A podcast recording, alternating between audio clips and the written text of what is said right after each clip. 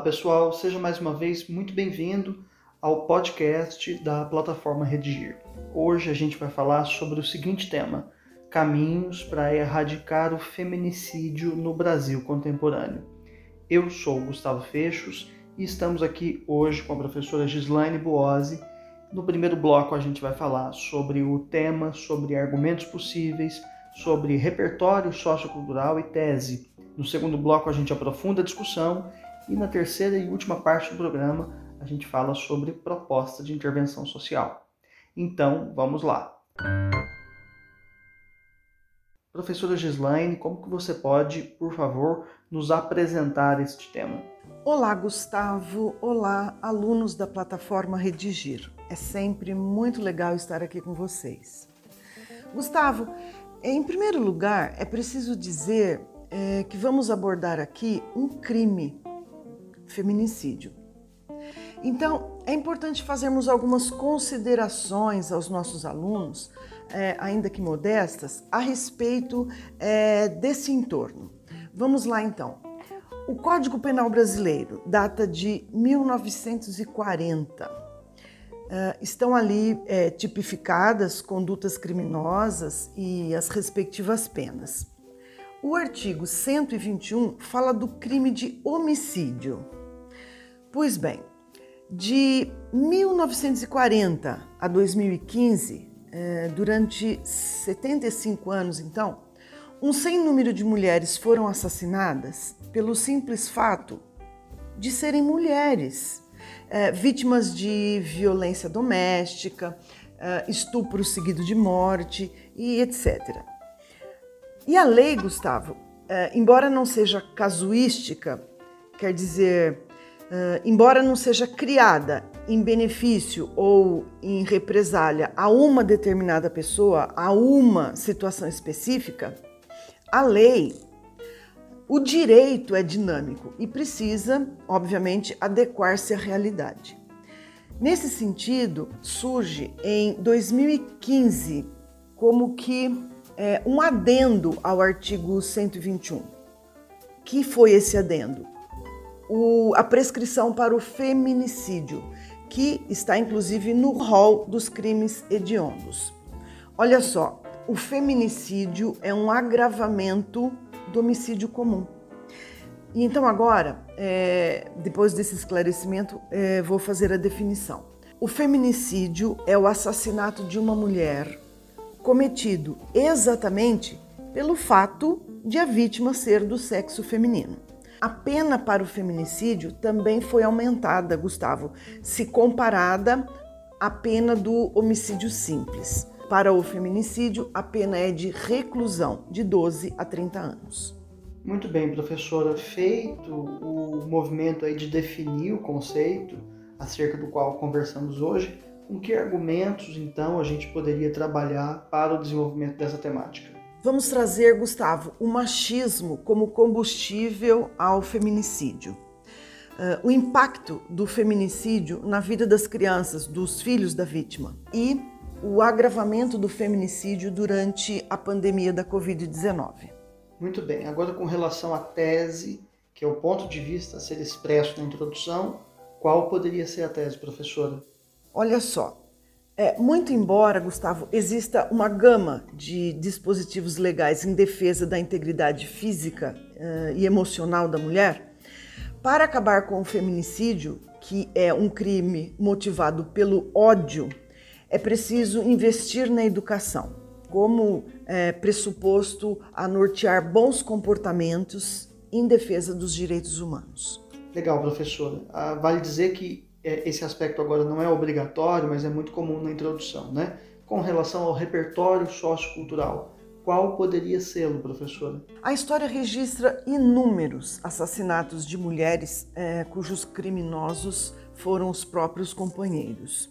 Um caso emblemático, é, relativamente recente, foi o de Elisa Samúdio, que foi morta a mando de Bruno Fernandes, mais conhecido como o goleiro Bruno. Esse fato aconteceu em 2010, quando esse crime ainda não era chamado de feminicídio, mas esse crime foi um feminicídio. esse caso que chocou mesmo a sociedade, né? E é um repertório ao mesmo tempo é, legitimado e pertinente. Se o nosso aluno se valer dele para a construção da dissertação, não vai ter, enfim, dificuldade de vinculá-lo ao texto. Só um detalhe, professor, o goleiro Bruno já foi processado, sentenciado, já pagou a pena, mas se esse crime fosse cometido hoje, a diferença é que a pena não seria a mesma, né, que ele já é, cumpriu, não é mesmo? Certíssimo, Gustavo. A pena seria maior. Há também uh, outro repertório que pode ser aproveitado para essa discussão. É um documentário recente de 2021, uh, Feminicídio: Minha Liberdade é Minha Mãe. Um vídeo rápido, são 28 minutos apenas. Esse documentário traz o testemunho de é, Larissa Paixão, uma jovem de 18 anos de São João do Meriti, na Baixada Fluminense. A moça que acreditava que o relacionamento dos pais fosse harmonioso, cor-de-rosa, de repente viu a rotina da família transformar-se num verdadeiro filme de terror. Aconteceu que a mãe é, da Larissa decidiu separar-se do marido e ele, é, não aceitando a separação, matou a mulher. Caracterizado então, Gustavo, o feminicídio. E, para além disso, está posta a situação de filhos órfãos de pai e mãe. É, uma das consequências mais graves do feminicídio. Crianças órfãs é, por conta da morte da mãe e da prisão do pai. É, pois é, infelizmente, é, o caso da Larissa Paixão, ou seja, é, de crianças e adolescentes órfãos em decorrência do feminicídio é muito comum, né, professora? Aliás, esse é um dos argumentos que você adiantou. Vamos então é, diretamente à discussão? Nesse segundo bloco, professora, é, vamos conversar sobre o seguinte: antigamente se dizia que em briga de marido e mulher não se mete a colher, né? Tinha aquele ditado popular. Mas ao que parece, esse ditado já está, digamos assim, é, ultrapassado, né? Então vamos conversar sobre o seguinte: o que está, professor, por trás da morte de uma mulher? Quer dizer, atrás de um feminicídio há o que precisamente? O machismo definitivamente mata? Gustavo, o feminicídio traz sim o machismo a tiracolo. É preciso admitir que o machismo chega a motivar assassinatos. O feminicídio, professora, é então um crime, é, digamos, necessariamente passional, quer dizer, um crime cometido por amor, pelo ciúme de quem ama, enfim, essas narrativas todas que são tão é, comuns no noticiário policial? Gustavo, o feminicídio é um crime de ódio é misógino e não necessariamente passional, como você colocou. O homem violento, marido, companheiro ou não, aproveita-se, por exemplo, da estatura física, por vezes mais frágil da mulher. E, quando desafiado, quando contrariado, comete o feminicídio. Veja bem, esse criminoso pode ter matado não exatamente a esposa, a namorada, uh, eu diria, a mulher dele. Ele mata uma mulher. E não exatamente por ciúme, por amor. Ele mata por ódio. E por que, professora? O que, que motiva? Quais são as previsões é, deste ódio? Não há exatamente previsões. O comportamento humano é, por vezes, uma explosão. Não há cartilhas que contemplem tantas possibilidades. Não há previsão, Gustavo. Há histórico, há estudos a partir das situações, é, do ambiente, do contexto, enfim. Olha só, quando se fala no feminicídio cometido pelo companheiro ou pelo marido, Gustavo, estamos em pleno século XXI e, muito embora a mulher já tenha conquistado seu lugar de fala, há um saldo nefasto do patriarcado, isso é inegável. O conceito do homem chefe da casa, provedor, ainda que nem sempre seja o único, nem o maior provedor da família. Esse perfil está culturalmente enraizado. Daí as situações de desigualdade entre os sexos, de subalternidade, é, de inferiorização da mulher. E dessa forma, Gustavo, estamos a um passo da violência contra a mulher. Embora essa narrativa esteja gasta, as situações se renovam. Para grande parte dos homens ditos patriarcas, basta se sentirem desafiados por uma mulher e o desconforto está instalado.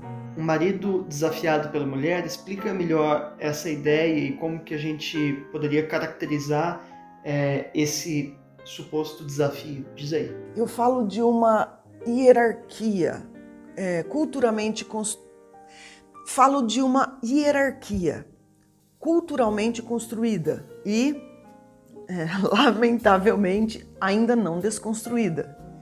Não me refiro ao estereótipo de mulher sexo frágil. É, o feminicídio identifica a vulnerabilidade da mulher por conta é, de ser não emocionalmente frágil, mas fisicamente, circunstancialmente frágil. É, da mulher que tem diante de si um brutamontes, entende? É, daquela que, se já não bastasse ser fisicamente menor, com o passar dos anos foi sendo diminuída. Agora sim, emocionalmente falando, foi diminuída por cenas de humilhações, mutilações, xingamentos, uh, castigos corporais, concessões desmedidas. Refiro-me à mulher que, em nome da manutenção da família feliz, não quer ver picotado o retratinho da família no porta-retratos. Essa mulher, Gustavo, se rende a constrangimentos, a desmandos e nessa esteira de raciocínio vamos chegar facilmente aos relacionamentos tóxicos de submissão, de assédio moral, de subserviência, enfim. Estou uh, lembrando aqui, nos anos 2000, surgiu uma canção de funk estúpida que dizia: Só um tapinha não dói. Dói sim, Gustavo. Um tapa leva a outro, que leva a outro, que podem levar ao feminicídio. Uma mulher que ganha mais do que o marido, que estuda mais, que por consequência tem um conhecimento maior.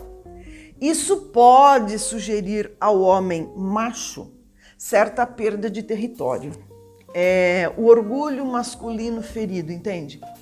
E então, um vestido mais curto, uh, o pedido de divórcio, fatos os mais diversos desencadearão barbáries Gustavo, segundo estudos recentes do Fórum Brasileiro de Segurança Pública, há quatro feminicídios por dia. Quer dizer, quatro mulheres são assassinadas por dia por motivos intimamente ligados à condição de serem mulheres.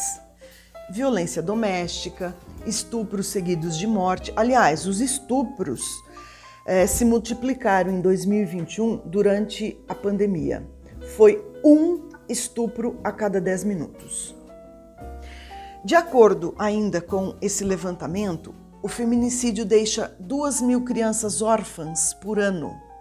Estou falando de Brasil. São os órfãos, repito, de mãe é, morta e pai preso.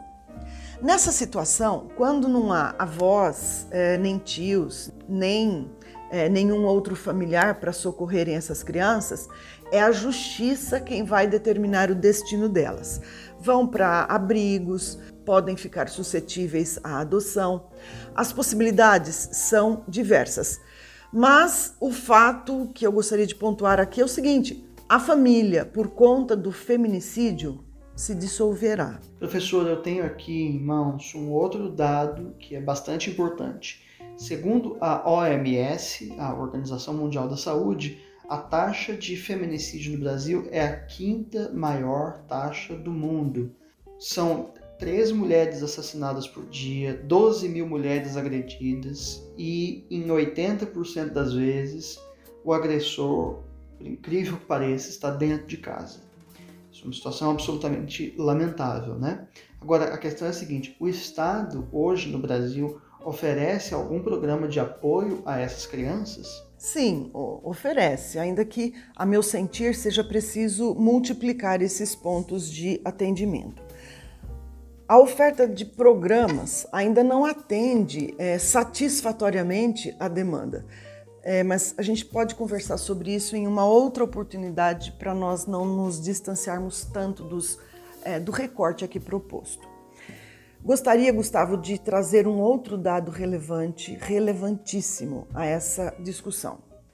Uh, o levantamento do Fórum Brasileiro de Segurança Pública, que acabamos de citar, aponta que o feminicídio cresceu mais de 20% durante a pandemia e que, inacreditavelmente, o número de boletins de ocorrência por esse tipo de violência diminuiu. É, durante a pandemia, é, em muitas situações, aconteceu que a casa acabou se tornando o lugar mais perigoso para as mulheres, para crianças, para idosos, não é? Já há estudos bastante importantes sobre isso e a conta parece que não fecha, né? Até porque é, um assassinato frequentemente chega à mesa do delegado, mas nem sempre a agressão física, né? o estupro, o assédio são denunciados. Enfim, são fenômenos diferentes aí, né? Sim, Gustavo. A mulher, nesses casos, é, como sabemos, é constrangida, é obrigada é, a se silenciar, ou a situação ainda pode se agravar. Bem, essas ameaças existem. E não é preciso ir muito longe. O isolamento social por conta da pandemia obrigou a família a dividir o mesmo espaço por mais tempo do que estavam acostumados. Daí as chances de pequenos e grandes conflitos familiares aumentarem exponencialmente.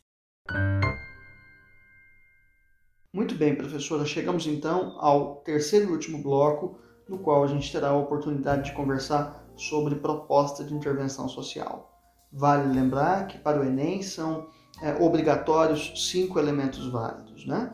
O agente, a ação, o modo meio, o efeito e o detalhamento de pelo menos um desses elementos anteriores. Então, vamos lá.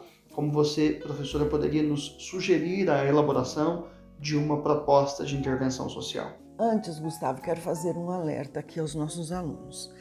É muito comum é, o aluno propor a criação de leis ou o endurecimento de penalidades. No caso desse tema especificamente, para que nosso aluno não incida nesse lugar comum, quero rapidamente citar as principais leis que envolvem a integridade da mulher. E quando falo integridade, que fique entendido que o termo envolve a defesa da mulher é, em se tratando de ameaça ou violência física, é, psicológica, sexual, patrimonial e etc. Vou citar algumas das principais leis em defesa dos direitos da mulher. A Lei Maria da Penha, de 2006, que é a mais conhecida, acredito, oferece algumas garantias a vítimas de violência sexual, como o atendimento emergencial pelo SUS. A Lei do Feminicídio, de 2015, sobre a qual falamos, a lei de importunação sexual de 2018, que penaliza o autor de qualquer prática de cunho sexual. Um gesto obsceno, por exemplo, qualquer prática de cunho sexual realizada sem o consentimento da vítima. Ok, já ficou claro, professora, que não é por falta de lei né, que persiste a violência doméstica, que muitas vezes resulta no feminicídio. A gente tem um arcabouço relativamente grande aí já, né? Exatamente, Gustavo. Daí minha tese, segundo a qual estamos diante de um crime de ódio, um crime de natureza, é, por que não dizer, comportamental. Ainda que as leis também sirvam para regrar comportamentos e as sanções sirvam para penalizar e ressocializar o criminoso, acredito, Gustavo, que a educação que leva à conscientização seja um caminho para a erradicação do feminicídio. Ok, mas nós sabemos que esse é um caminho longo, né, bastante longo a ser percorrido e, no entanto, a gente tem que fazer uma proposta aqui, né? Imediatamente, professora, quais as ações seriam possíveis? Vamos lá então quem sabe ou presencia cenas de violência tem medo de denunciar é, por represália ou por pensar que é, mais para frente vai precisar, vai precisar prestar é, depoimento, enfim. Isso não acontece, seguramente não acontece. A denúncia deve ser feita por, a denúncia é, deve ser feita por meio do Disque 180, um serviço gratuito e sigiloso da Ouvidoria Nacional dos Direitos Humanos órgão do Ministério dos Direitos Humanos, que, além de registrar denúncias de violações contra mulheres, encaminha essas mulheres aos órgãos competentes. O Disque 180 funciona 24 horas, todos os dias da semana. E há muitas outras ações possíveis, Gustavo, com vista inclusive a atender o potencial feminicida, ou seja, é, daquele que, pelo perfil, esteja próximo a cometer o feminicídio. É, por exemplo, o encaminhamento compulsório de homens com histórico de violência doméstica a centros de apoio psicológico. Podemos falar também no fomento, no, no investimento em instalações e em formação de profissionais para atuarem no NUDEM. Essa sigla significa Núcleo de Defesa dos Direitos da Mulher. É uma extensão da Defensoria Pública com é, estreita parceria é, com delegacias, Ministério Público. É, todos eles vão oferecer um atendimento psicossocial às vítimas de violência doméstica. Também se pode falar a respeito da instalação de novas delegacias especializadas no atendimento a mulheres. Inclusive, eu ia até me esquecendo, dados recentes do IBGE apontam que apenas 8% dos municípios brasileiros contam é, com delegacias especializadas. Gustavo, é isso aí. Acredito que nosso assunto tenha rendido. Muito bem, professor. Agradeço muito aqui a sua participação mais uma vez com a gente no nosso podcast. Até uma próxima, Gustavo. Um abraço a todos vocês. Antes de me despedir, fica o renovado convite para que você assine o nosso podcast aí no seu tocador de preferência. Quando você fizer essa redação e ela chegar aí corrigida para você, não deixe também de frequentar os nossos percursos de aprendizagem, nos quais há tópicos de gramática, listas de exercício e videoaulas sobre as suas dificuldades. Há também no site uma redação modelo sobre este tema na qual você pode se inspirar. Então é isso, obrigado e até a próxima.